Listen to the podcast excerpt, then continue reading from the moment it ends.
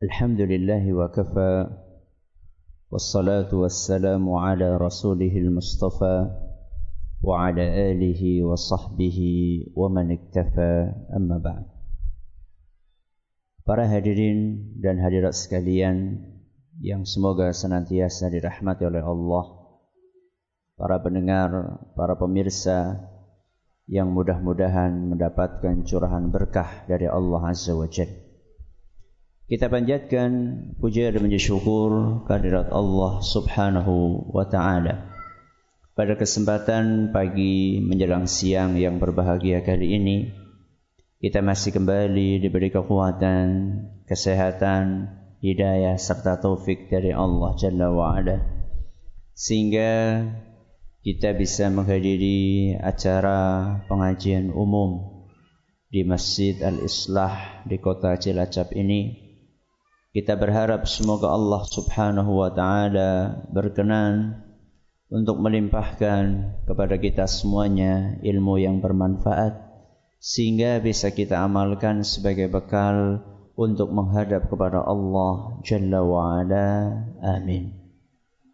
Salawat dan salam semoga senantiasa tercurahkan kepada junjungan kita Nabi besar Muhammad sallallahu alaihi wasallam kepada keluarganya, sahabatnya, dan umatnya yang setia mengikuti tuntunannya hingga di akhir nanti.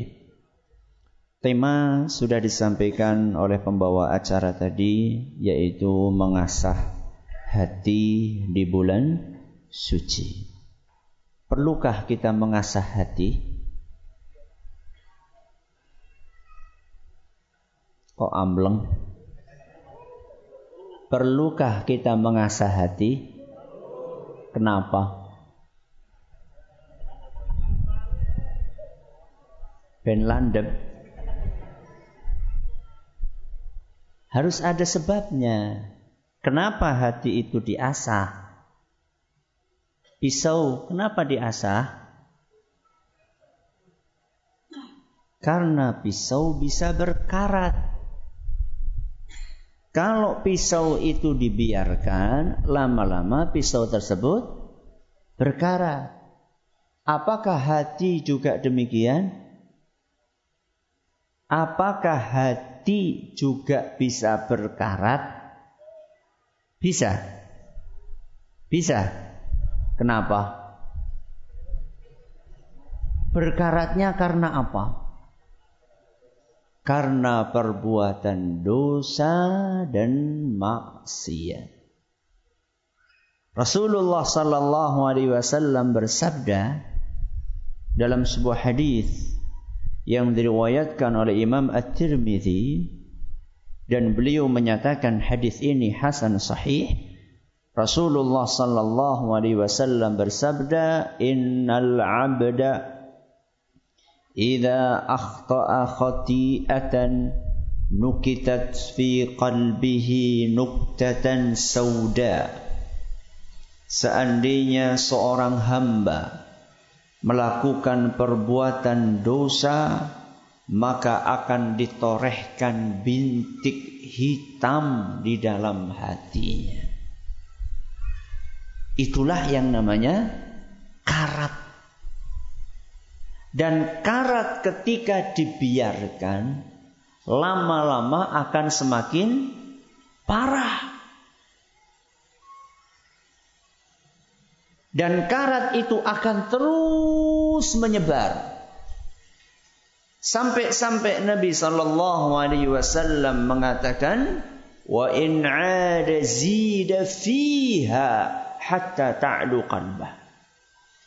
Seandainya seorang hamba setelah melakukan perbuatan dosa, dia tidak iringi dosa itu dengan segera bertaubat, justru malah dia ulangi dosa berikutnya, maka bintik-bintik hitam itu akan semakin banyak sampai mendominasi hatinya.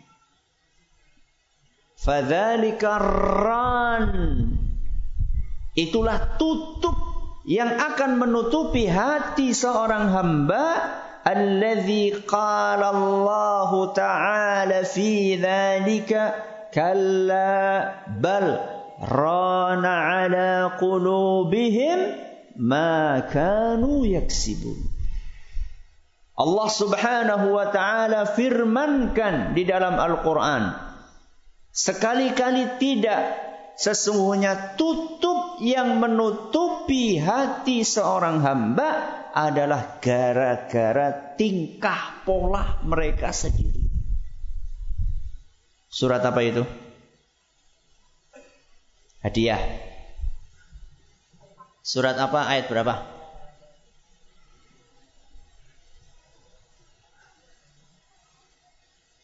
Gak ada yang mau hadiah? Ajam buka Quran. Surat ayat berapa? Angkat tangan, saya nggak ingin dengar suara tanpa wujud. Angkat tangan. Surat apa? Ayat berapa? Ayat. Anda belum beruntung. Yakin 19?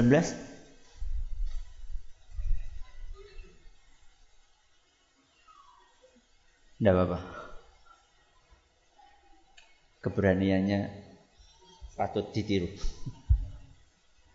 Kalla bal rana ala qulubihim ma kanu yaksibu. Disebutkan dalam sebuah hadis yang dhaif Disebutkan dalam sebuah hadis yang dhaif, "Inna hadhil quluba tasda'u kama yasda'ul hadidu idza asabahul ma." Sesungguhnya hati ini bisa berkarat seperti berkaratnya besi ketika besi itu kena air. Jadi hati yang ada di dalam diri kita ini bisa berkarat.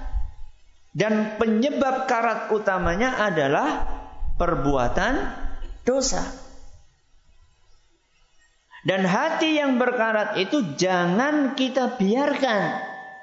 Tapi harus kita asah sampai kembali cemerlang. Kenapa Ustadz kok yang diasah hatinya karena hati adalah sumber dari seluruh kebaikan yang dilakukan oleh seorang hamba. Makanya Rasulullah Sallallahu Alaihi Wasallam bersabda, "At-taqwa hahuna." Takwa itu di sini. Tengpundi? Di dalam hati sambil beliau menunjukkan ke arah dadanya. Takwa itu di sini. Hadis riwayat Muslim. Di mana takwa? Di dalam dada. Oh, berarti ya rasa kudungan ya. Rasa kudungan. Sing penting hatinya bersih. Kayak gue, Bu. Kayak gue ora. Seperti itu enggak, Bu? Enggak. Kenapa, Bu? Katanya takwa di dalam hati. Karena kalau orang hatinya sudah bersih, kalau hatinya sudah benar, maka seluruh anggota tubuhnya akan ikut benar. Berarti kalau ada anggota tubuh yang enggak benar, itu tandanya hatinya belum benar. Maka jangan merasa, wah yang penting hatinya bersih. Itu seorang kudungan. Gue artinya hatinya urung bersih. Kalau hatinya bersih, apa pun perintah dari Allah Subhanahu wa taala segera dia lakukan. Nah terus kenapa Nabi SAW mengatakan at-taqwa hahuna, takwa ada di dalam hati karena itu adalah barometer ukuran takwa. Karena belum tentu orang taat luarnya, dalamnya akan taat. Belum tentu. Contohnya siapa? Contohnya siapa? Luarnya taat, dalamnya tidak. Contohnya? Orang-orang munafik. Orang-orang munafik sholat atau tidak? Sholat.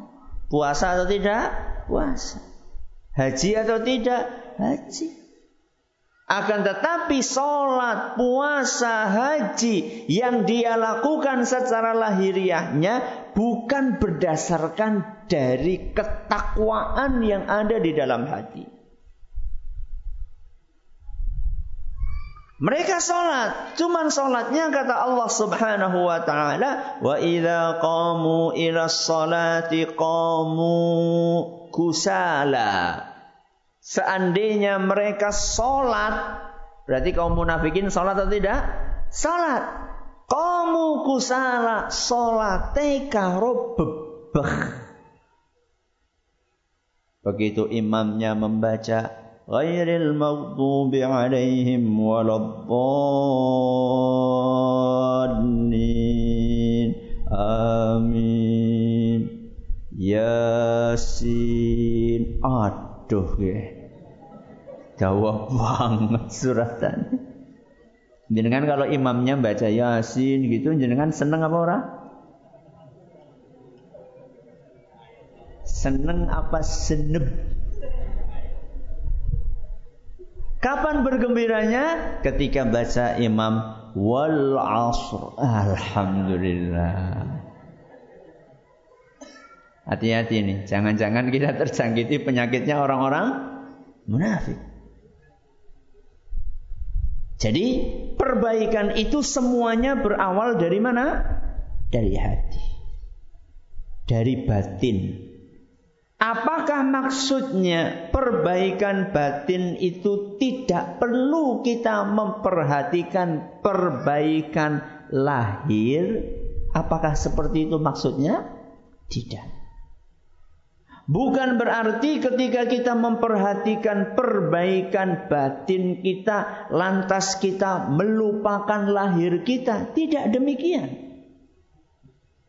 Bukan berarti karena kita konsentrasi memperhatikan perbaikan hati kita, dalam kita, lalu kita melupakan penampilan luar kita. Tidak demikian.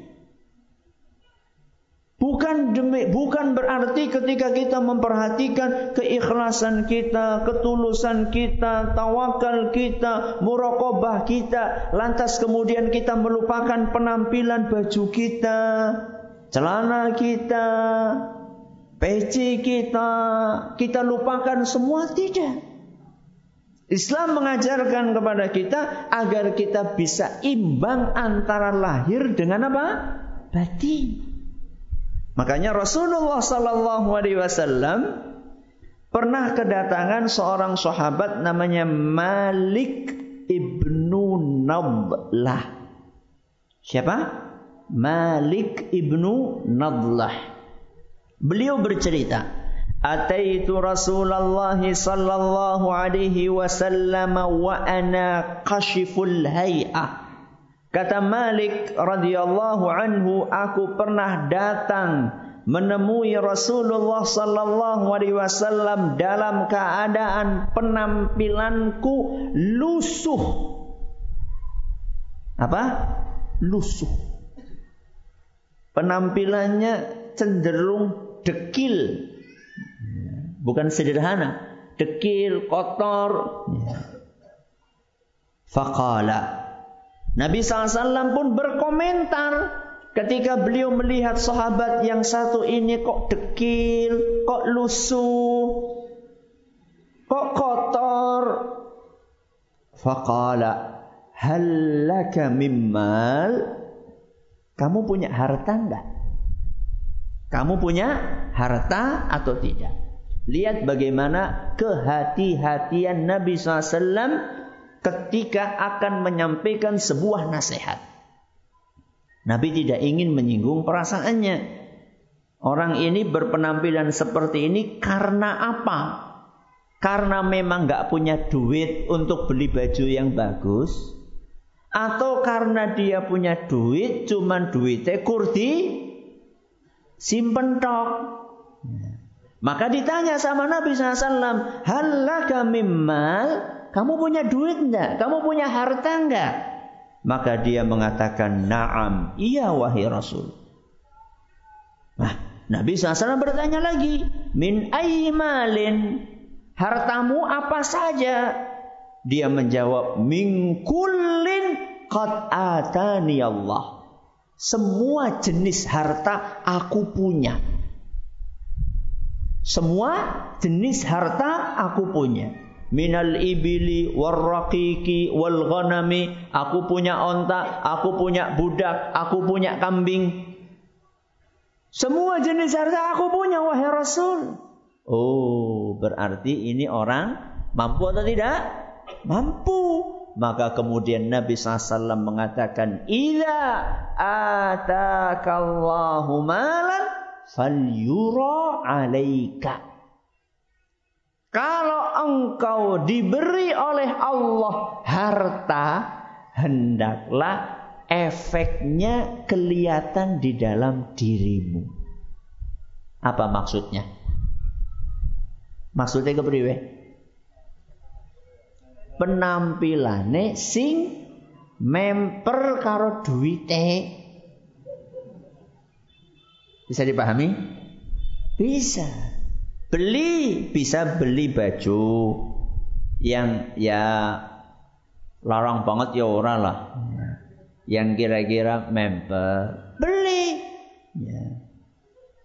Karena Allah Subhanahu wa taala senang ketika melihat hambanya dikasih kenikmatan, kenikmatan itu kelihatan di dalam fisiknya hadis riwayat Ibnu Hibban dan dinyatakan sahih isnadnya oleh Imam Al-Hakim. Maka di dalam agama kita diajarkan supaya menyeimbangkan antara perbaikan dalam dengan perbaikan luar. Bukan cuma masalah pakaian, termasuk juga masalah ibadah juga sama. Makanya di dalam sholat itu ada lahirnya, ada batinnya. Batinnya contohnya khusyuk, lahirnya contohnya Salat ada lahirnya, ada batinnya. Batinnya contohnya khusyuk, lahirnya contohnya tuma nina. Tuma nina sama khusyuk beda apa sama? Sama apa beda? Beda. Bedanya apa? Khusyuk ada di dalam hati, tumak ninah ada di luar. Tumak ninah itulah gerakan yang tenang. Bacaan yang tidak terburu-buru. Itu namanya tumak ninah. Kalau khusyuk adanya di dalam hati, Seorang hamba di dalam hatinya berusaha untuk khusyuk di dalam sholatnya. Yang diperintahkan di dalam agama kita bukan cuma perbaikan dalam, tapi juga perbaikan apa? Luar. Makanya Nabi kita Shallallahu Alaihi Wasallam mengajarin kita sholat itu nggak cuma dalamnya, luarnya juga. Mulai dari cara takbiratul ihram angkat tangan, jari jemarinya apakah dirapatkan atau dibuka. Kemudian telapaknya menghadap ke kiblat apa menghadap ke kanan dan ke kiri. Terus apa telapaknya setinggi apa apa kudu jempolnya nempel karo kupingi nek orang nempel kok kayane ora patia sah. Apa seperti itu? Ini semuanya diatur di dalam agama kita. Ini semuanya lahir apa batin? Lahir apa batin? Lahir. Tapi jangan berhenti di situ. Jangan cuma belajar sifat solat Nabi Sallallahu Alaihi Wasallam secara lahir saja. Tapi juga pelajari sifat salat Nabi SAW secara batinnya. Mulai dari ikhlasnya, mulai dari khusyuknya, mulai dari memahami, merenungi, meresapi apa yang dibaca. Inilah yang namanya perbaikan lahir dan batin. Tema kita adalah mengasah hati di bulan suci. Yang dimaksud dengan hati di sini adalah amalan yang ada di dalam hati. Amalan apa saja yang perlu yang perlu kita asah di bulan suci Ramadan ini? Amalan apa yang paling menonjol amalan hati yang perlu kita perbaiki di bulan Ramadan ini? Kita akan bahas insya Allah tiga amalan hati mudah-mudahan bermanfaat buat kita semuanya. Yang pertama adalah ikhlas. Yang kedua adalah muraqabah. Dan yang ketiga adalah sabar. Apa yang pertama? Bagus. Yang kedua? Yang ketiga? Sabar. Ketiga-tiganya ini amalan hati. Yang pertama ikhlas, jelas amalan hati. Yang kedua muraqabah, juga amalan hati. Yang ketiga sabar, juga amalan hati. Kita awali dari yang pertama. Sebagian ulama menamakan Ramadan sebagai madrasah keikhlasan. Karena di dalam bulan Ramadan kita dilatih dan dilatih untuk ikhlas.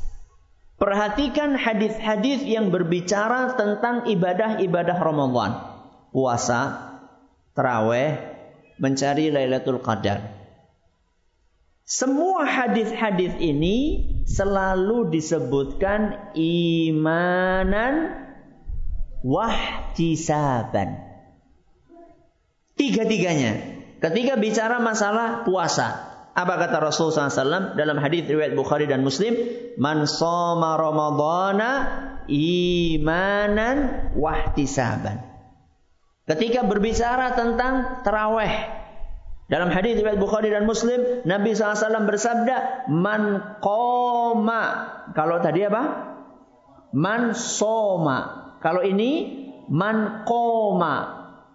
Qiyamul lail, terawih Ramadana imanan wahtisaban. Yang ketiga Lailatul Qadar. Hadis riwayat Bukhari. Nabi SAW katakan man qama Lailatul Qadri imanan wahtisaban. Kenapa semuanya imanan wahtisaban? Karena inti dari seluruh ibadah itu adalah ikhlas, iman. Karena keimanan dan keyakinan dengan kewajiban atau syariat ini wahtisaban karena mengharapkan semata-mata ridho dari Allah Subhanahu wa taala dan itulah keikhlasan. Orang-orang yang koma, soma, koma Lailatul Qadar dengan imanan wahtisaban itu yang dijanjikan mendapatkan ganjaran ghufirallahu ma taqaddama min dambihi akan diampuni dosa-dosanya yang telah lampau. Berarti kalau orang cuma koma tok, koma untuk koma, koma gue semaput, koma Ya. Orang cuma terawih tok, orang cuma puasa tok, orang cuma bangun di Lailatul Qadar tok, tapi tidak diiringi dengan imanan wahtisaban, maka dia tidak akan mendapatkan ganjaran yang disebutkan di hadis akhirnya, "Ghufirallahu ma taqaddama min dambihi." Dosanya akan diampuni semua. Dia tidak akan dapatkan keutamaan itu. Karena dia tidak memenuhi kriteria imanan wahtisaban. Maka di dalam bulan Ramadan ini aktivitas apa pun yang kita kerjakan, mau puasa, mau baca Quran, mau sholat malam, mau sedekah, apalagi? Apa kur gue tok ibadah di bulan Ramadan? Apalagi coba? Hmm? Wis baca Quran. Iktikaf bagus. Pengajian bagus. Ya. Dan seluruh ibadah zikir ya, yang ada dalam bulan Ramadan semuanya itu harus diiringi dengan keikhlasan.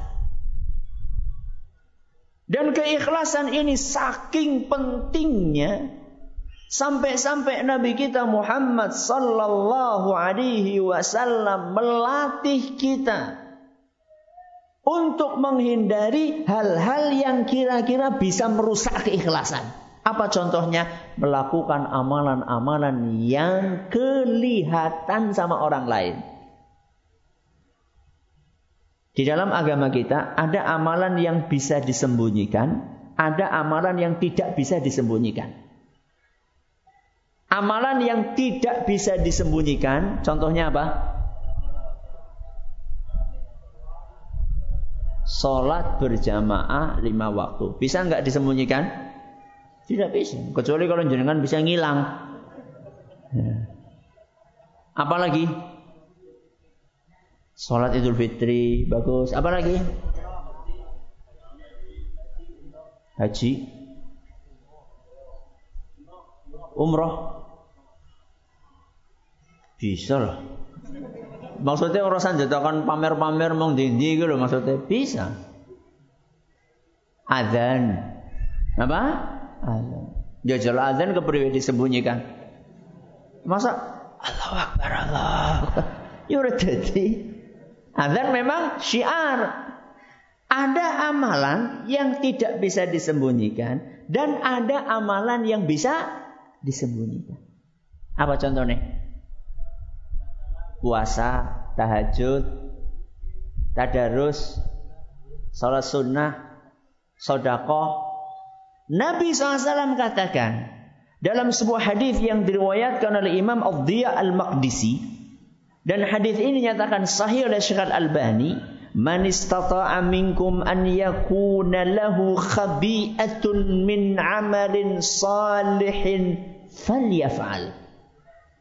Barang siapa bisa memiliki amalan rahasia, maka lakukanlah. Maka lakukanlah. Nabi SAW ajari kita supaya kita kalau ketemu amalan yang bisa dirahasiakan, rahasiakan.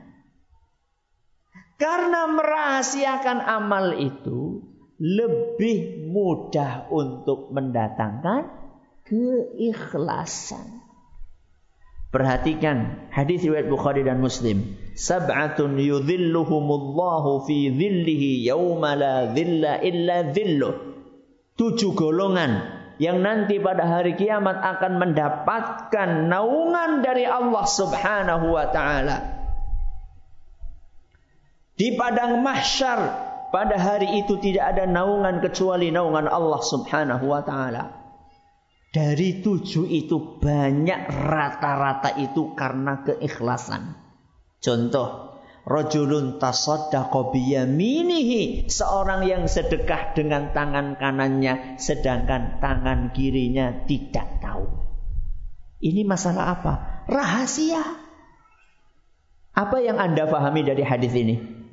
Sedekah tangan kanan, tangan kirinya tidak tahu. Apa yang Anda pahami? diumpetakan tangannya kayak gini. Saben sedekah mesti tangan kiri ini. kenapa tangan kiri ini? Ben orang ngerti. Apa seperti itu maksudnya? Kanan dan kiri. Ini adalah dua yang tidak terpisahkan. Betul? Kanan dan kiri. Orang yang sehat punya dua tangan kanan dan kiri ini. Ke mana pun pergi akan bersama dia. Masuk kamar mandi, kanan kiri bareng atau tidak? Bareng. Tangan kanan, tangan kiri masuk kamar mandi bareng. Berangkat ke masjid kanan dan kiri bareng nggak? Bareng. Masuk kantor kanan kiri bareng nggak? Pernah nggak antara tangan kanan dan tangan kiri berpisah? Pernah nggak? Nggak. Bareng terus. Nabi SAW berikan perumpamaan. Di dalam hadis yang kita sampaikan tadi, bahwa sekalipun sesuatu yang bareng denganmu setiap saat, usahakan tidak tahu. Itu maksudnya. Saya tanya, yang paling dekat dengan jenengan siapa? Istri. Apakah istri akan menyertai jenengan ke mana pun akan pergi? Paling ngancani jenengan nanti. Kamar. Terus ke mana lagi? jalan-jalan ke masjid bareng nggak? Pisah bu? Ke kamar mandi bareng nggak? Ya kadang-kadang Sering enggaknya. Berarti lebih dekat kanan dengan kiri dibandingkan kita dengan istri. Itu pun tangan kiri kita tidak tahu apa yang dilakukan oleh tangan kanan kita. Artinya sampai orang terdekat kita pun kalau bisa tidak tahu dengan amal soleh yang kita kerjakan. Dalam rangka untuk menjaga nopo keikhlasan. Makanya itulah yang dicontohkan oleh para ulama kita. Ada seorang ulama namanya Dawud ibnu Abi Hind. Siapa namanya? Dawud ibnu Abi Hind. Diceritakan Dawud ibnu Abi Hindin arba'ina sanatan la ya'lamu bihi ahluhu. Dawud bin Abi Hind puasa sunnah 40 tahun istrinya nggak tahu. Apa? Puasa 40 tahun istrinya nggak tahu. Si kepriwe carane kowe Ustaz? Saure nang endi bukane nang endi? Kana khazzazan. Dawud ini profesinya adalah penjahit. Jadi selain ulama juga penjahit. Aib atau tidak ulama karo jahit? Aib atau tidak? Ora ulama dodolan cilok be ora aib. Aib atau tidak? Aneh sebagian orang mengatakan Syekh Albani anu tukang jam. Loh, ini kemuliaan ketika punya penghasilan sendiri. Ini kemuliaan. Kenapa bisa jadi hinaan dan ejekan? Ulama kita rata-rata dahulu punya pekerjaan. Ya. Maka nggak usah malu. Ya, dodolan somei. Ya, ya apa-apa. Nah Dawud ini dia adalah seorang penjahit. Yahmilu ghida'ahu au ghada'ahu fayatasaddaqu bihi fit tariq. Setiap pagi dia berangkat kerja, jadi tempat kios kios apa namanya? Kios jahitannya itu tidak di rumah. Ya. Jadi setiap hari dia berangkat, nanti istrinya membawakan sangu. Apa istilahnya itu? Bekal, ya. Bontrot apa ya? Istilahnya itu. Ya Pak, ini buat makan siang. Oh ya, jazakillah khairan. Dia dibawa. Istrinya pikir dia enggak puasa. Nanti sampai tengah jalan ngelihat ada orang miskin disedekahkan sama beliau sama orang miskin tersebut. Puasa. Nanti sore harinya pulang ke rumah etok mene makan malam padahal sedang berbuka puasa. Berapa tahun beliau bisa merahasiakan amal soleh tersebut? 40 tahun. Iya nembe puasa Senin Kamis sepisan wong sekantor ngerti kabeh. Kira lagi pada orang puasa apa? Apa nyongtok sing puasa? La ilaha illallah. Kalau bisa kita rahasiakan, kita rahasiakan. Ustadz, bukannya kita menampakkan dalam rangka untuk diikuti Ustadz supaya jadi teladan. Tidak apa-apa kalau Anda bisa menjaga keikhlasan. Tapi bedanya tipis. Mungkin awalnya kita ingin menjadi teladan, tapi lama-lama bergeser. Ya. Ketika hari ini gak ada yang memuji, timbul perasaan di dalam hati. Ya Allah, kenapa ya? Dening ono nasi ngelem nyong. Biasanya setiap Senin Kemis ada orang yang Masya Allah Pak puasa ya, Masya Allah istiqomah ya, Masya Allah mudah-mudahan saya seperti jenengan Senin kemarin ada yang ngomong kayak gitu. Senin ini kok nggak ada yang ngomong kayak gitu ya. Ada sesuatu di dalam hati. Ada kekecewaan. Itu berarti pertanda niat kita kemasukan sebuah penyakit. Ada seorang ulama. Ada seorang ulama. Saya lupa namanya. Beliau ini selalu haji setiap tahun seumur hidup berjalan kaki. Setiap tahun selalu berhaji berjalan kaki. Istiqomah dia lakukan itu belasan tahun atau puluhan tahun. Jalan kaki, pulang jalan kaki lagi, jalan kaki. Pada suatu malam, pada suatu malam. Dia tinggal sama ibunya. Pada suatu malam ibunya ini minta tolong kepada ulama ini untuk mengambilkan air minum. Leh,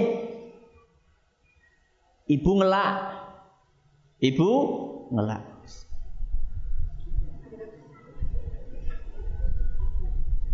Saya ngelak temenan kok.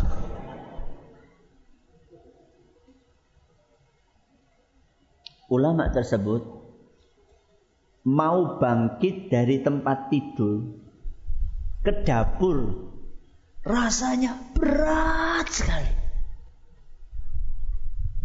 Karena sedang enak, sedang enak tidur. Padahal dari tempat tidur ke dapur itu berapa kilometer? Berapa kilometer? Oh salah pertanyaannya. Berapa meter? 3, 4, 5 meter. Tapi terasa berat sekali. Kemudian dia duduk merenung sejenak. Kenapa? Ribuan kilometer aku berjalan terasa ringan. Sekarang aku berjalan tiga meter terasa berat. Padahal haji dan birrul walidain itu sama-sama sama-sama ibadah. Ibadah atau bukan? Ibadah. Haji ibadah, birrul walidain juga ibadah. Kenapa saya terasa ringan berjalan ribuan kilometer ketika berhaji? Sekarang kakiku terasa berat untuk berjalan 3, 4, 5 meter untuk mengambilkan air buat ibuku. Kemudian beliau duduk merenung dan beliau baru menyadari subhanallah. Ternyata selama ini kakiku terasa ringan untuk berjalan ribuan kilometer berhaji karena orang-orang memujiku. Wih, masya Allah, hebat. Sedangkan di rumah ketika aku bangkit mengambilkan air buat ibuku, tidak ada orang yang melihatku. Tidak ada orang yang memujiku, tidak ada orang yang berdecak kagum. Akhirnya terasa berat. Berarti hatiku selama ini bermasalah. Jenengan seneng sholat di sop pertama? Seneng? Seneng. Ada sebagian orang sholat di sop pertama seneng. Alhamdulillah. Suatu saat kerainan Akhirnya sholatnya neng buri. Ya Allah izin temen, izin karo siapa? Malu sama siapa? Sama manusia. Berarti selama ini kita sholat di sholat pertama karena siapa? Inilah kejelian, kehati-hatian, kewaspadaan ulama kita di dalam menjaga niatnya di dalam menjaga keikhlasannya. Lantas bagaimana dengan orang di zaman ini? Ibadah apa pun yang dilakukan. Cepret. Apa? Selfie. Arab umroh, Arab haji, maca Quran, sedekah, ngaji. Membelakangi ustadz, cepret. Lagi ngaji neng masjid al-islah. Subhanallah. Jangan sampai pahala kita rontok gara-gara selfie. Umroh haji, pikirannya selfie terus. Nabi turun sekang pesawat, selfie. Eh, sisi nyung arep sujud syukur di situ, foto-foto ya.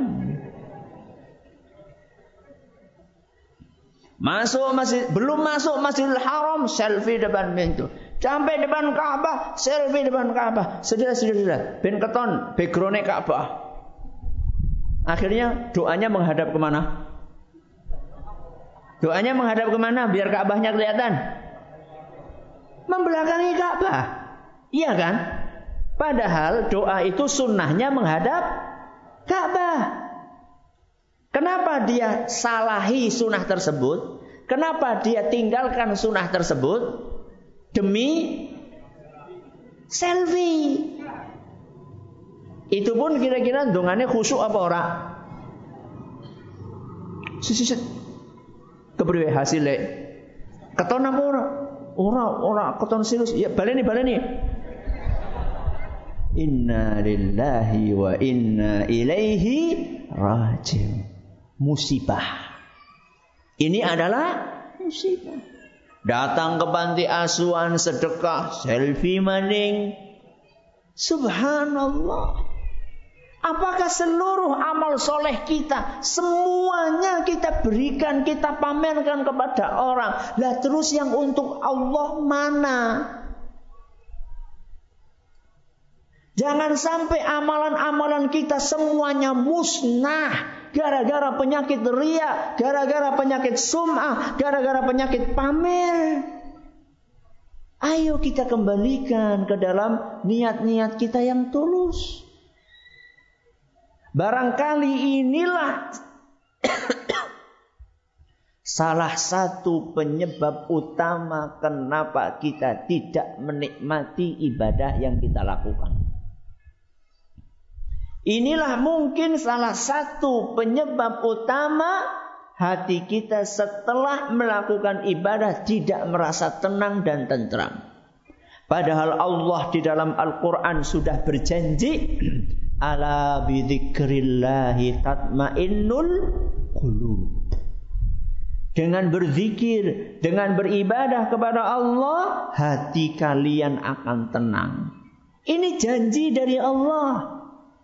Berarti kalau orang sudah ibadah, seharusnya hatinya tenang, seharusnya hatinya tentram. Kalau misalnya kita sudah ibadah, kok hati kita nggak tenang, kok hati kita nggak tentram, berarti ada yang salah di dalam ibadah kita.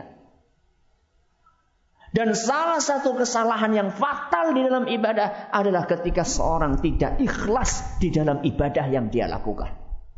Makanya Ramadan adalah sarana untuk mengasah apa tadi? Keikhlasan. Yang kedua. Apa yang kedua? Muraqabah. Muraqabah artinya apa? Muraqabah artinya adalah selalu merasa diawasi oleh siapa? Oleh Allah Subhanahu wa taala. Salah satu hikmah puasa adalah seorang hamba terlatih untuk memiliki amalan hati yang bernama muraqabah. Selalu merasa diawasi oleh Allah. Makanya perhatikan. Rata-rata dari kita ketika sudah ada makanan siap di atas meja. disiapkan oleh istri kita. Allah takdirkan kita ini bangunnya agak telat. Jam setengah lima kurang tiga menit. Baru bangun. Padahal subuh. Subuhnya jam berapa? Jam setengah lima misalnya. Setengah lima kurang tiga menit baru bangun.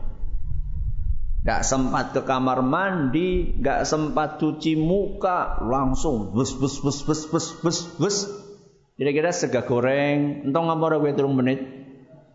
Gak habis. Nasi goreng baru berapa, minum baru dapat setengah piring. Tahu-tahu azan. Lanjut apa enggak? Hah? Lanjut. Nabi SAW itu katakan kalau air ya di, di mulut diselesaikan, ki sega goreng sih separuh akan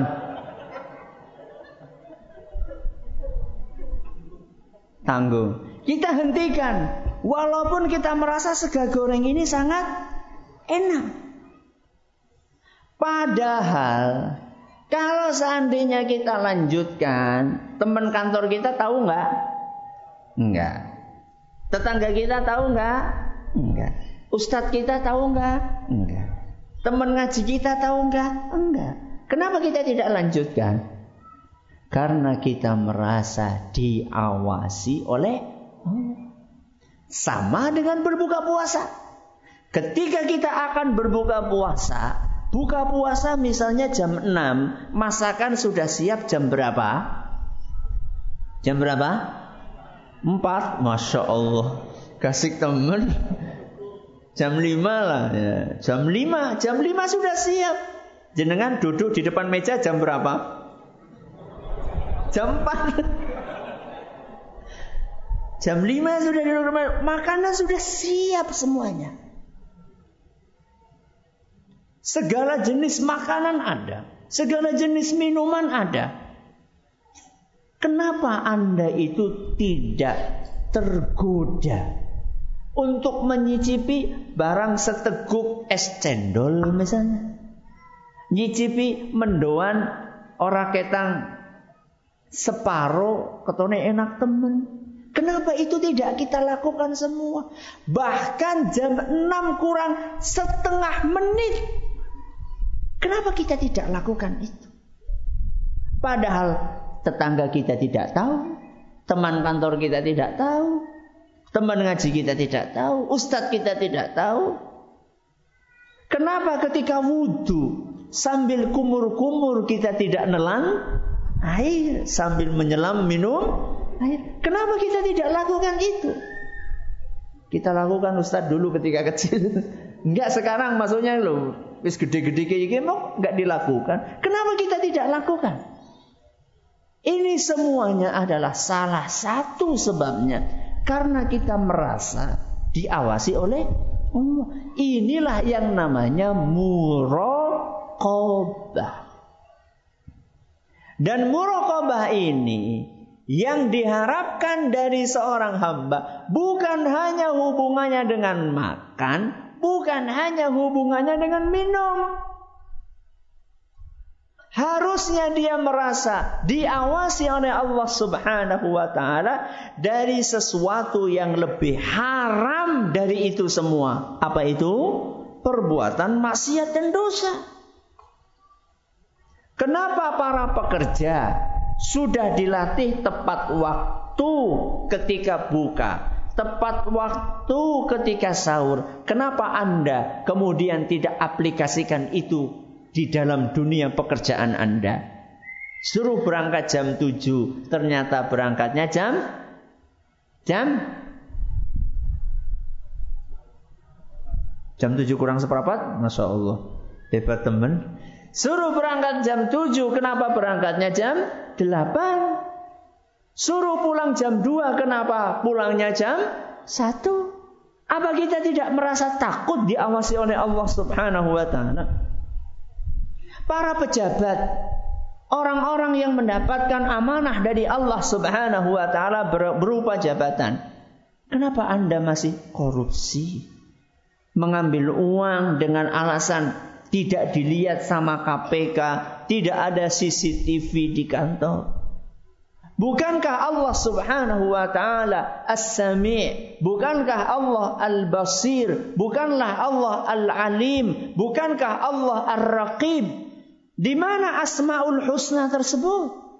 As-Sami' Allah yang Maha mendengar, Al-Basir Allah yang Maha melihat, Al-Alim Allah yang Maha mengetahui, Ar-Raqib, Allah yang maha mengawasi. Di mana Asmaul Husna tersebut? Kenapa Asmaul Husna ini tidak ada efeknya di dalam kehidupan kita sehari-hari? Ada seorang ulama namanya Muhammad bin Sirin. Siapa? Muhammad bin Sirin. Beliau pernah bercerita, "Ma ghasyitum ra'atan qat Aku tidak pernah jelalatan. Aku tidak pernah jelalatan. Aku tidak pernah cuci mata. Paham cuci mata? Orang paham ya, masya Allah berarti. Aku tidak pernah jelalatan. La fi yakvotin wala fi naumin.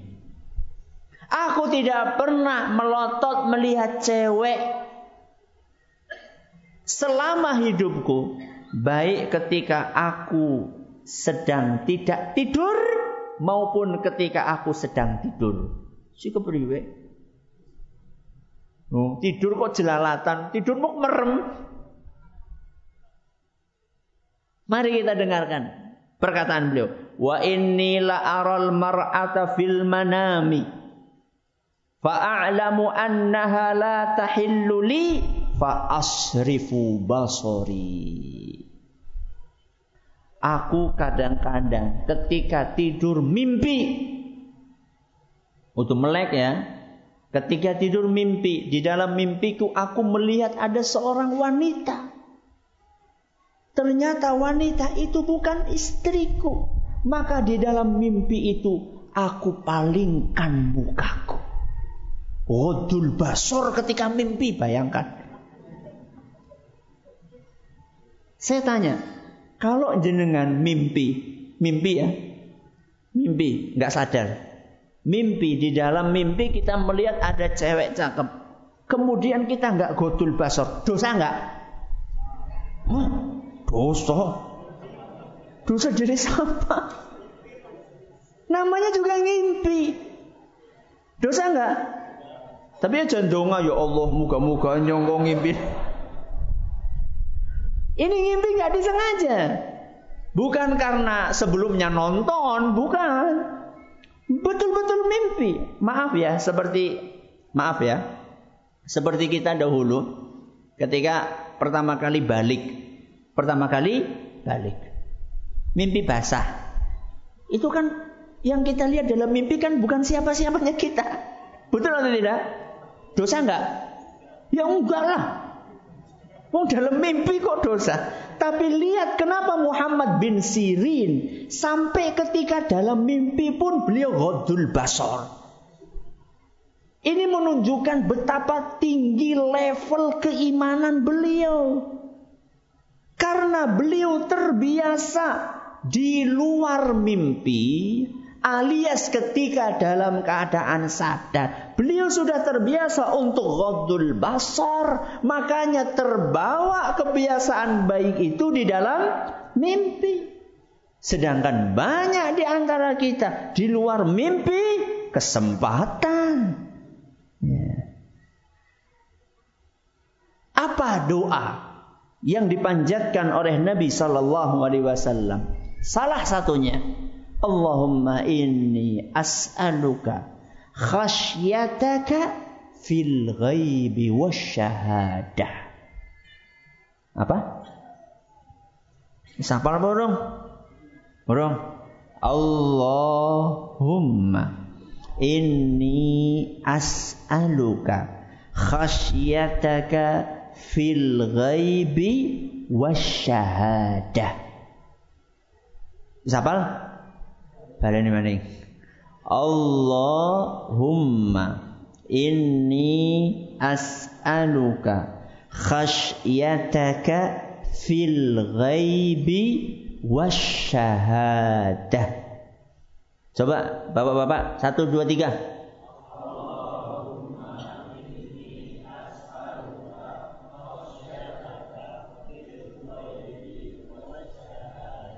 Apa artinya? Allahumma ma'ruf. Ya Allah. Ini as'aluka. Sungguh aku minta. Aku mohon kepadamu. Khosyataka. Selalu merasa takut kepadamu ya Allah. Fil ghaibi. Ketika sedang sendirian. Gak ada yang ngeliat. Wasyahadah. Ketika sedang banyak orang. Kita minta kepada Allah agar dikaruniai perasaan takut kepada Allah ketika dilihat orang ataupun ketika tidak dilihat sama orang. Hadis riwayat An-Nasai dinyatakan sahih oleh Imam Ibn Hibban dan Syekh Al-Albani. Nabi SAW ajarkan kepada kita bahwa takut kepada Allah itu bukan cuma di hadapan umum. Ada orang kalau di hadapan umum malaikat, kalau sendirian syaitan. Apa? Kalau di depan umum malaikat, kalau sendirian jadi apa? Syaitan. Kalau di depan umum kelihatan soleh bang. Kelihatan wadul basor. Ada akhwat tanya, iya ada apa ukti? Ustaz madep sini enggak bisa. Nanti begitu pulang ke kamar pegang HP sudah bukan akhwat lagi yang dilihat. Kalau akhwat kan identik pakai jilbab. Ini sudah bukan akhwat lagi sudah yang dilihat. Ini kenapa punya standar ganda? Ketika di luar jadi malaikat, ketika di dalam kamar jadi syaitan. Ini apa ini? Nabi SAW berpesan, Ittaqillaha haitsu ma kunta. Takutlah kepada Allah di mana pun kalian berada. Hadis riwayat Tirmidzi dinyatakan hasan sahih oleh beliau. Ini pesan dari Rasulullah SAW. Merasa takut kepada Allah, bertakwa kepada Allah, merasa diawasi oleh Allah. Itu kapan saja, di mana saja. Bukan hanya di hadapan orang lain, dan nanti pada hari kiamat naudzubillahi min dzalik seluruh topeng topeng palsu tersebut akan dibongkar oleh Allah Subhanahu wa taala. Yauma tublas sarair. Yauma tublas sarair. Seluruh rahasia pada hari tersebut akan dibuka, dibongkar oleh Allah Subhanahu Mana orang yang soleh beneran, mana orang yang pura-pura soleh. Itu semuanya akan dibuka pada hari kiamat nanti. Min. Makanya ada orang yang nanti pada hari kiamat dipermalukan di hadapan seluruh manusia. Karena ternyata ketika di dunianya dia itu cuma bertopeng saja. Inilah efek dari murokobah. Ketika kita merasa diawasi oleh Allah Subhanahu wa taala, mau kita di rumah, mau kita di kamar, mau kita di luar kota. Kalau seandainya suami istri sama-sama punya perasaan muraqabah, insya Allah rumah tangga akan terasa tenang. Istri juga ketika melepas suaminya pergi perjalanan keluar kota tidak was-was, karena dia tahu suaminya ini adalah seorang yang sangat takut kepada Allah Subhanahu wa taala. Maka istrinya tidak merasa khawatir, aduh jangan-jangan nanti keluar kota suami saya mampir sana, mampir sini, ketemu dengan WIL, wanita idaman lain. Suaminya juga, ya Allah nanti kalau saya tinggalkan istri kita istri saya seminggu, nanti jangan-jangan ada PIL pria idaman lain datang ke rumah. Ini semuanya bersumber karena tidak adanya muraqabah di antara suami maupun istri. Tapi kalau misalnya suami punya muraqabah, istri punya muraqabah, HP yang dimiliki oleh masing-masing jadi suami dan istri, gak perlu pakai password-password. Kapan pun istri mau buka HP-nya suami, silakan dibuka. Kapan pun suami mau membuka HP-nya istri, silakan dibuka. Karena tidak ada yang dirahasiakan berupa aib yang disembunyikan. Ini efek dari muraqabah. Bukan berarti nggak boleh pakai password, boleh. Tapi saya pribadi kalau HP ada passwordnya saya bilang, dek, istri, ini passwordnya. Kalau kau buka silakan buka apa Komputer juga sama. Paling kita kasih password supaya anak-anak nggak apa, nggak mainan saja. Tapi istri tahu nih passwordnya, silakan dibuka. Istri juga sama, seharusnya seperti itu sama suami. Ini passwordnya mas, silahkan mau dibuka kapan saja. Muraqabah.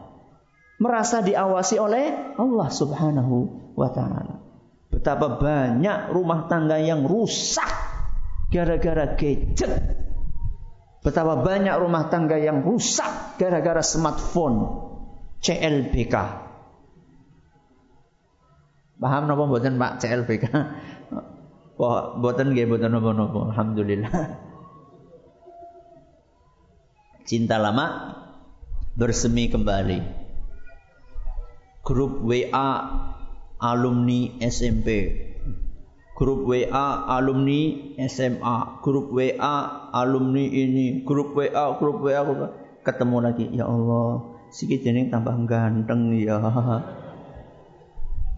Hancur rumah tangga itu kalau tidak diiringi dengan muraqabah. Jangan merasa kalau sudah ngaji itu aman, enggak. Ya, siapa bilang kalau sudah ngaji itu aman? Enggak.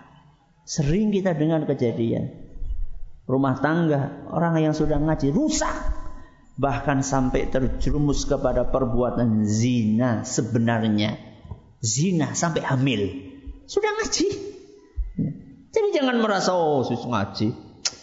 Serong puluh tahun ngaji. Murah mungkin. Mungkin. Siapa bilang nggak mungkin? Ya. Saya pernah ngisi pengajian di UGM judulnya bukan jaminan. Apa judulnya? Bukan jaminan. Nanti cari ya judul itu nanti kita Anda akan temukan kenapa kok sudah ngaji pun bukan jaminan. Ya, yang ketiga. Apa yang ketiga tadi? Mengasah kesabaran. Rasulullah SAW sendiri Beliau yang menamakan Ramadan dengan Syahrus Sabri. Apa? Syahru Sabri. Bulan kesabaran. Ini dalam hadis yang diriwayatkan Imam Ahmad dan isnadnya dinyatakan sahih oleh para muhakkik kitab musnad. Beliau sendiri yang mengatakan Ramadan adalah syahrus sabri, bulan kesabaran. Bahkan seluruh jenis kesabaran ada di bulan Ramadan. Seluruh jenis kesabaran ada di bulan Ramadan. Kesabaran itu dimensinya ada tiga. Siapa yang bisa nyebutkan dapat hadiah?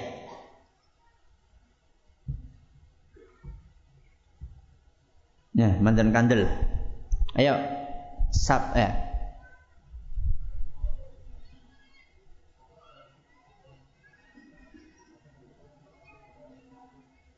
Masya Allah. Silakan.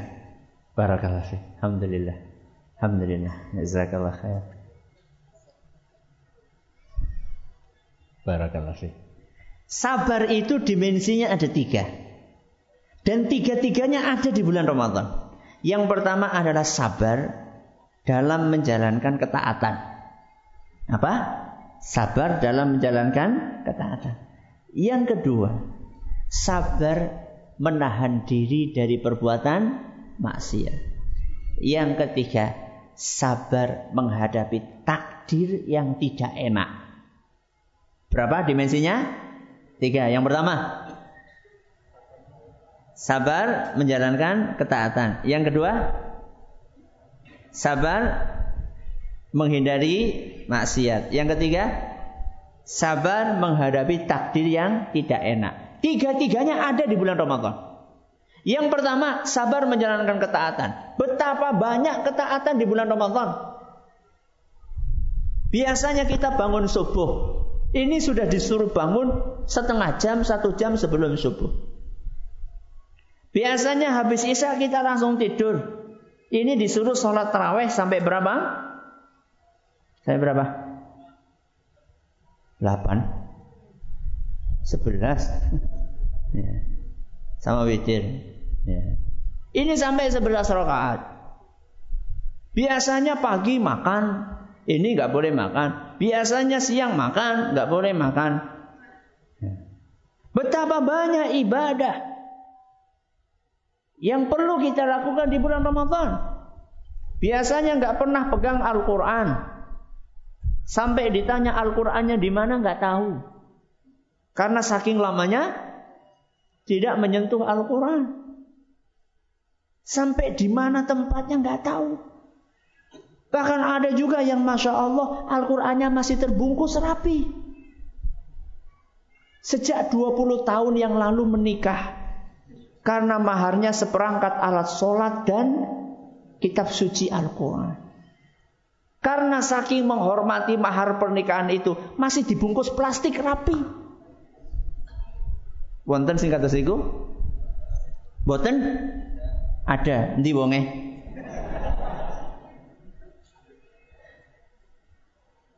Di bulan Ramadan banyak sekali ibadah. Kalau tidak modalnya kesabaran, tidak akan kuat kita. Terus, itu yang pertama. Yang kedua, sabar dari perbuatan maksiat. Seluruh maksiat di bulan Ramadan ditahan. Maksiat mata ditahan.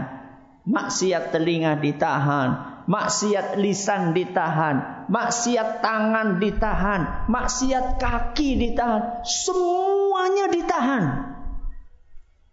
Bahkan sampai sesuatu yang aslinya bukan maksiat pun ditahan. Apa itu? makan dan minum. Makan dan minum maksiat atau bukan? Bukan. Aslinya bukan maksiat. Begitu masuk bulan Ramadan, makan dan minum pun ditahan. Berhubungan suami istri, maksiat atau bukan? Tergantung sama siapa. Sama istri yang sah gitu ya, pasangan yang sah, bukan maksiat. Begitu masuk siang bulan Ramadan, haram.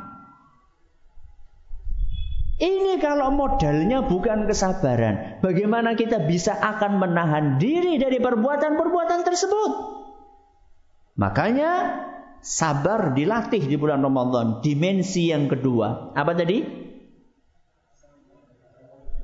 Mesabar dalam menjaga kemaksiatan. Yang ketiga, sabar dari takdir yang tidak enak.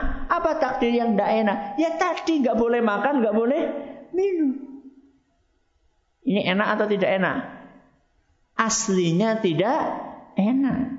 Mau oh, gimana nggak eh gimana enak? Biasanya kita jam 6 pagi sudah tersedia apa? Kopi sama apa bahasanya? Gorengan, lupis. ya tadi saya makannya lupis. ya. Lupis ya, mendoan, gedang, goreng. Siki jam 6 aduh ngantuk karena apa-apa. Ini takdir yang gak enak. Ya, siang-siang juga sama. Biasanya siang-siang ya, tuku es buah, tahu-tahu lewat ya Allah es buah, ngawe-ngawe gitu ya. Semua dimensi sabar ada di bulan Ramadan. Makanya orang yang sudah lewat bulan Ramadan seharusnya dia itu memiliki kesabaran yang lebih. Nabi SAW ajarkan ketika kita sedang berpuasa, tahu-tahu ada orang yang mencaci maki kita. Apa kata Nabi SAW? Kul ini so'im.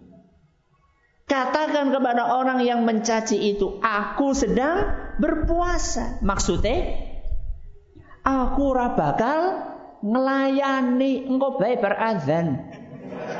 Kayak gue, oh tidak. Ini namanya melatih kesabaran. Bukan kok oh, tunggu sih gue adzan. Tapi di temenan. Bukan seperti itu. Ya. Ketika siang hari dia sudah dilatih. Makanya orang yang sukses melatih kesabaran di bulan Ramadan, maka dia terhadap istrinya akan semakin sabar. Karena dia sudah lulus dari madrasah namanya madrasah sabar. Istri juga sama suami tambah sabar. Diwe lima ngewu sedina ya sabar. Nggih Bu? Nggih napa mboten? ya. Suami manggil istrinya, istrinya nggak cepet apa? Datang. Apa? Sabar. Ya. Anak-anak tingkah polahnya kadang-kadang bikin marah, maka orang tua sabar. Ini namanya berhasil mengasah kesabaran di bulan Ramadan. Dan sabar ini adalah salah satu modal utama kita dipadukan dengan syukur. Ini dua sejoli yang tidak bisa dipisahkan. Makanya Rasulullah SAW bersabda, Ajaban di amril mu'min. Seorang mukmin itu sangat ajaib. Kullu amrihi khair. Atau kama kala SAW. Seluruh hidupnya bagus. Seluruh hidupnya ideal. In asabat husarra usyakar fakana khairan lahu. Ketika dapat nikmat, dia syukur dan ini baik buat dia. Wa in asabat hudarra sabar fakana khairan lahu. Ketika dapat musibah, dia bersabar dan itu baik buat dia. Makanya Nabi SAW sampai katakan ajaban ajaib. Mukmin itu ajaib. Karena kehidupan ini tidak lepas dari senang susah, senang susah. Kayak roda, kadang di atas, kadang di bawah. Ketika dia di atas, dia bersyukur. Ketika dia di bawah, dia bersabar. Makanya 24 jam mukmin itu selalu berada di dalam kebaikan. Berapa pelajaran tadi? Berapa pelajaran? Tiga. Yang pertama, mengasah keikhlasan. Yang kedua, muraqabah. Yang ketiga, kesabaran. Mudah-mudahan bermanfaat buat kita semuanya. Wallahu taala a'lamu bissawab. Silahkan kalau ada pertanyaan. Jazakumullah khairan katsir pada Ustaz Abdullah Zain yang sudah memaparkan materinya kepada kita semua dan dilanjutkan Bapak Ibu sekalian sesi tanya jawab untuk yang ahwat sudah ada ini Ustaz.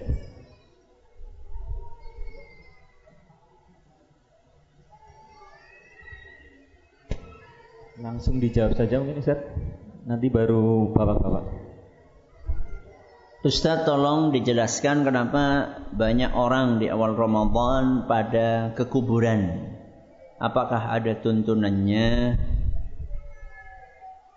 Kalau kenapa mereka pada kekuburan, ya tanya kepada mereka. Ya. Tapi kalau pertanyaannya apakah ada tuntunannya, setahu saya tidak. Setahu saya tidak ada tuntunannya. Karena ziarah kubur itu dianjurkan sepanjang sepanjang tahun. Sepanjang tahun, bukan hanya waktu-waktu khusus. Ya. Maka seharusnya ziarah kubur itu dilakukan bukan di waktu-waktu tertentu saja. Kita sering lihat orang-orang yang datang ke kuburan setahun sekali itu hampir selama setahun itu nggak pernah untuk ziarah kubur. Baru ketika menjelang Ramadan mereka ziarah kubur. Dan ini setahu kami tidak dicontohkan oleh Rasulullah Sallallahu Alaihi Wasallam. Apakah kita tidak setuju dengan ziarah kubur? Setuju atau tidak? Setuju. Bahkan dari awal tadi kita katakan ziarah kubur itu sepanjang tahun. Ya. Bukan hanya pada waktu-waktu tertentu saja.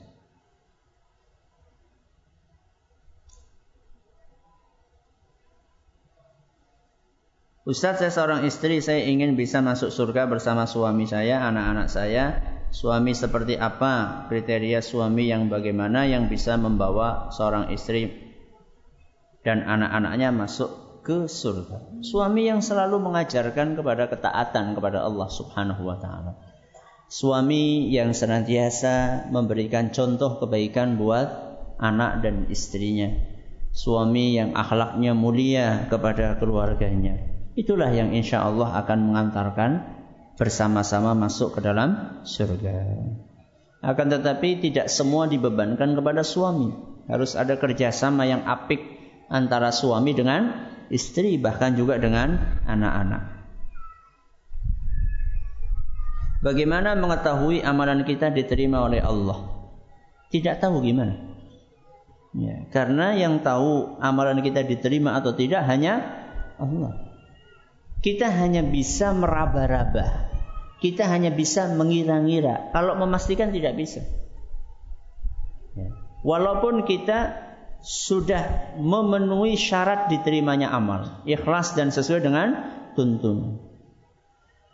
Walaupun tak memastikan nggak bisa, karena bisa saja ada cacat, ada cacat di dalam keikhlasan kita, ada cacat di dalam amalan yang kita sangka sudah sesuai dengan tuntunan.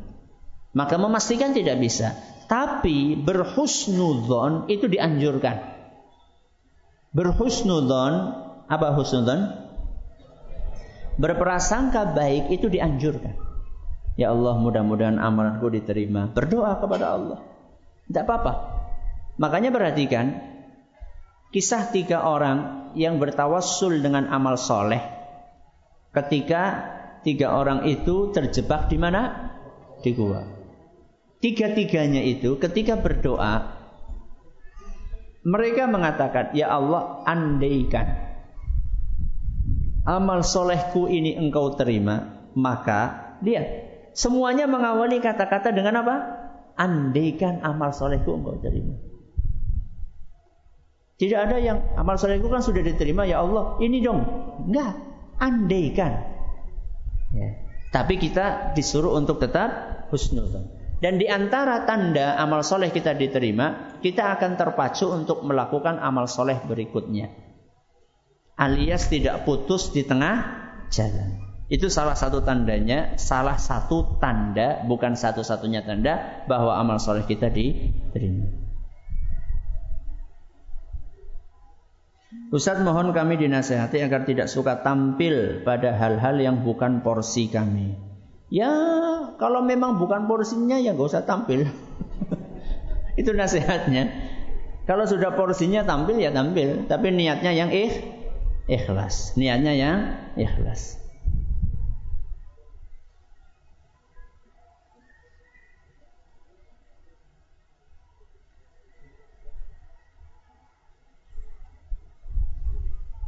Ustaz, saudara saya perempuan telah dinikahi oleh laki-laki yang sudah beristri dengan nikah sirri. Dikarenakan laki-laki tersebut menikahi saudara saya karena ingin membantu pengobatan saudara saya yang sakit. Sekarang alhamdulillah sudah sembuh. Apakah hukum nikah siri dengan niat membantu biaya pengobatan dikategorikan nikah mut'ah? Apa pengobatannya harus dinikahi. Saya nggak paham maksudnya sakitnya apa sih kok obatnya nikah gitu?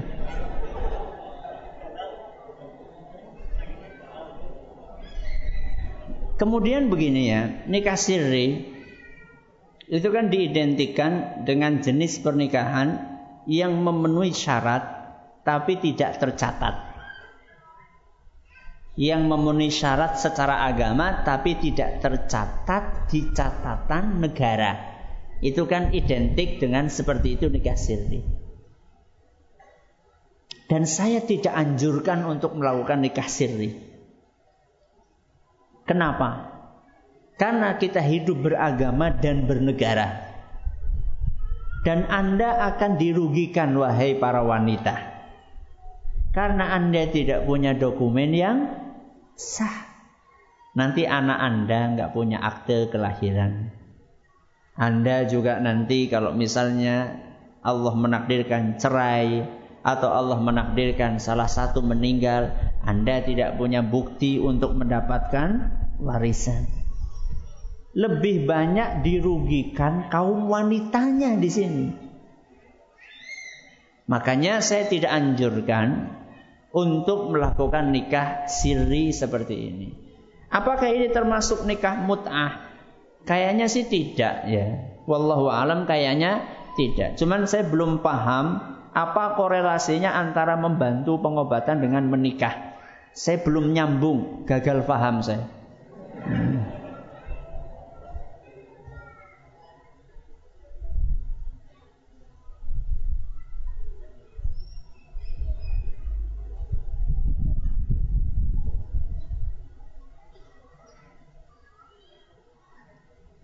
Ustaz bagaimana hukumnya apabila kita telah melakukan amalan lalu bercerita kepada teman untuk memotivasi Bagaimana hukumnya? Apakah salah? Apakah nantinya tidak ikhlas lalu menjadi ria? Tergantung niatnya.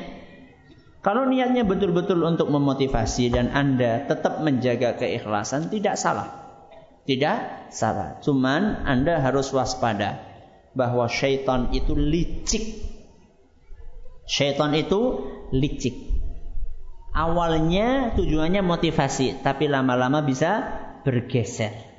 Bergeser, bergeser, bergeser, akhirnya tujuannya adalah pamer. Maka waspada.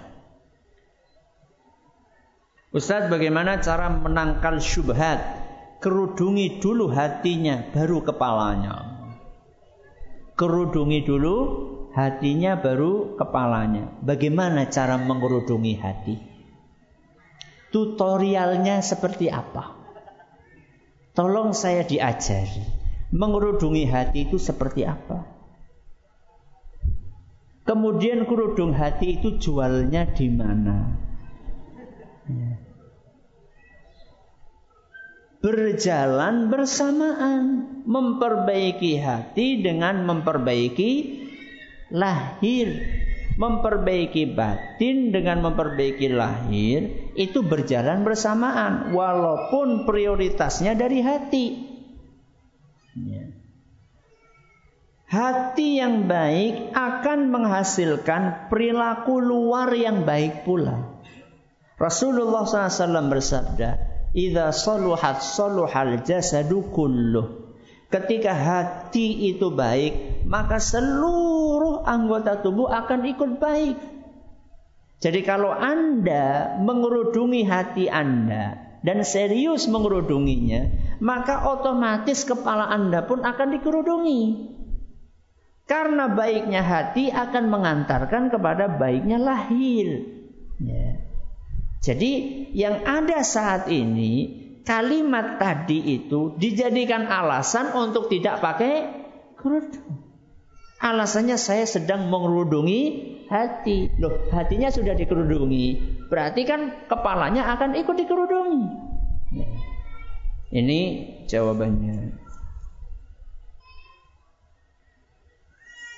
Ustaz tolong nasihati para istri yang masih suka bernada keras dan tidak mau diperintah suami. Ini yang nulis tulisan istri apa suami ya? Ini kayaknya tulisannya laki-laki kayaknya. Nasihatnya hati-hati.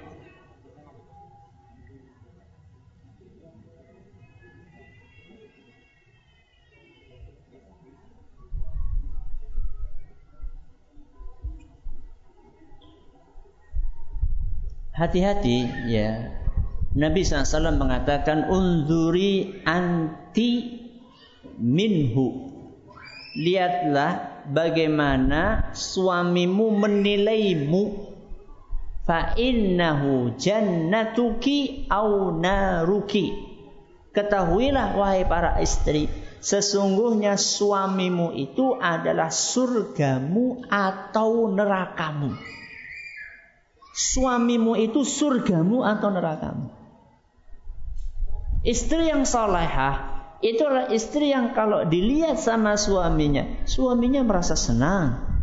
Karena tutur katanya yang halus, karena perilakunya yang baik, karena aroma tubuhnya yang harum. Ya. Inilah istri yang soleha. Ya. Maka kalau ingin masuk ke dalam surga, salah satu syaratnya adalah itu. Kalau wanita sholat lima waktu, puasa Ramadan, menjaga kehormatan, mentaati suami, empat syaratnya. Akan dikatakan kepada wanita tersebut pada hari kiamat, masuklah ke surga lewat pintu mana pun yang engkau maui. Ada empat syaratnya. Gak cuma sholat, gak cuma puasa, termasuk juga menjaga kehormatan dan mentaati suami.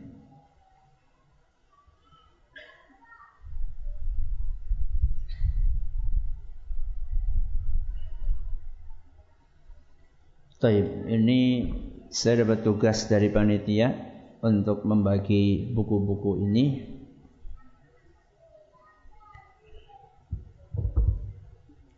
Pertanyaan pertama.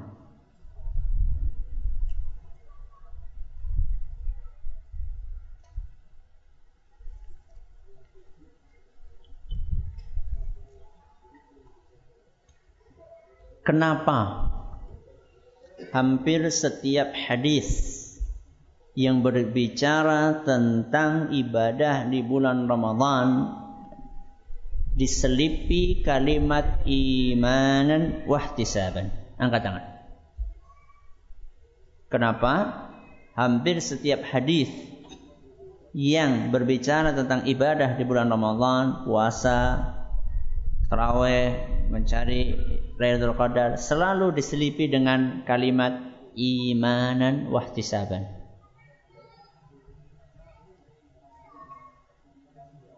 Masya Allah. Karena inti dari ibadah itu adalah keikhlasan. Silakan.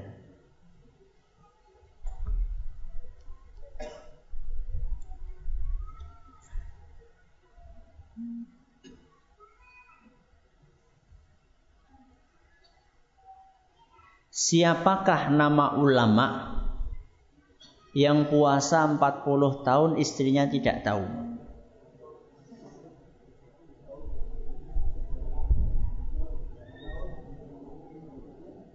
Bin siapa?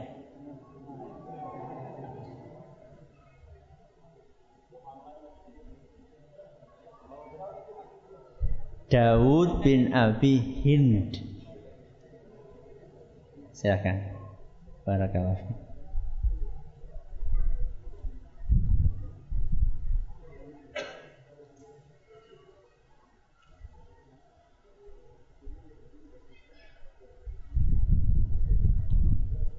Hafalkan doa yang tadi kita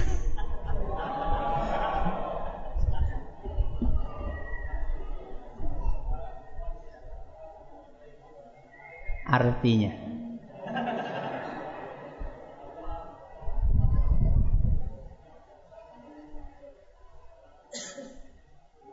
Masya Allah, barakallah fiqh. Monggo.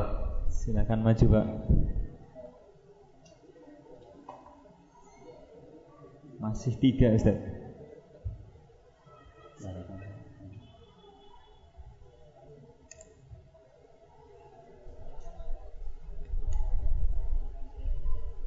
sabar memiliki tiga dimensi.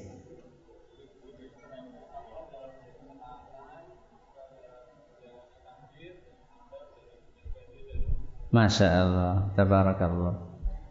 Silahkan.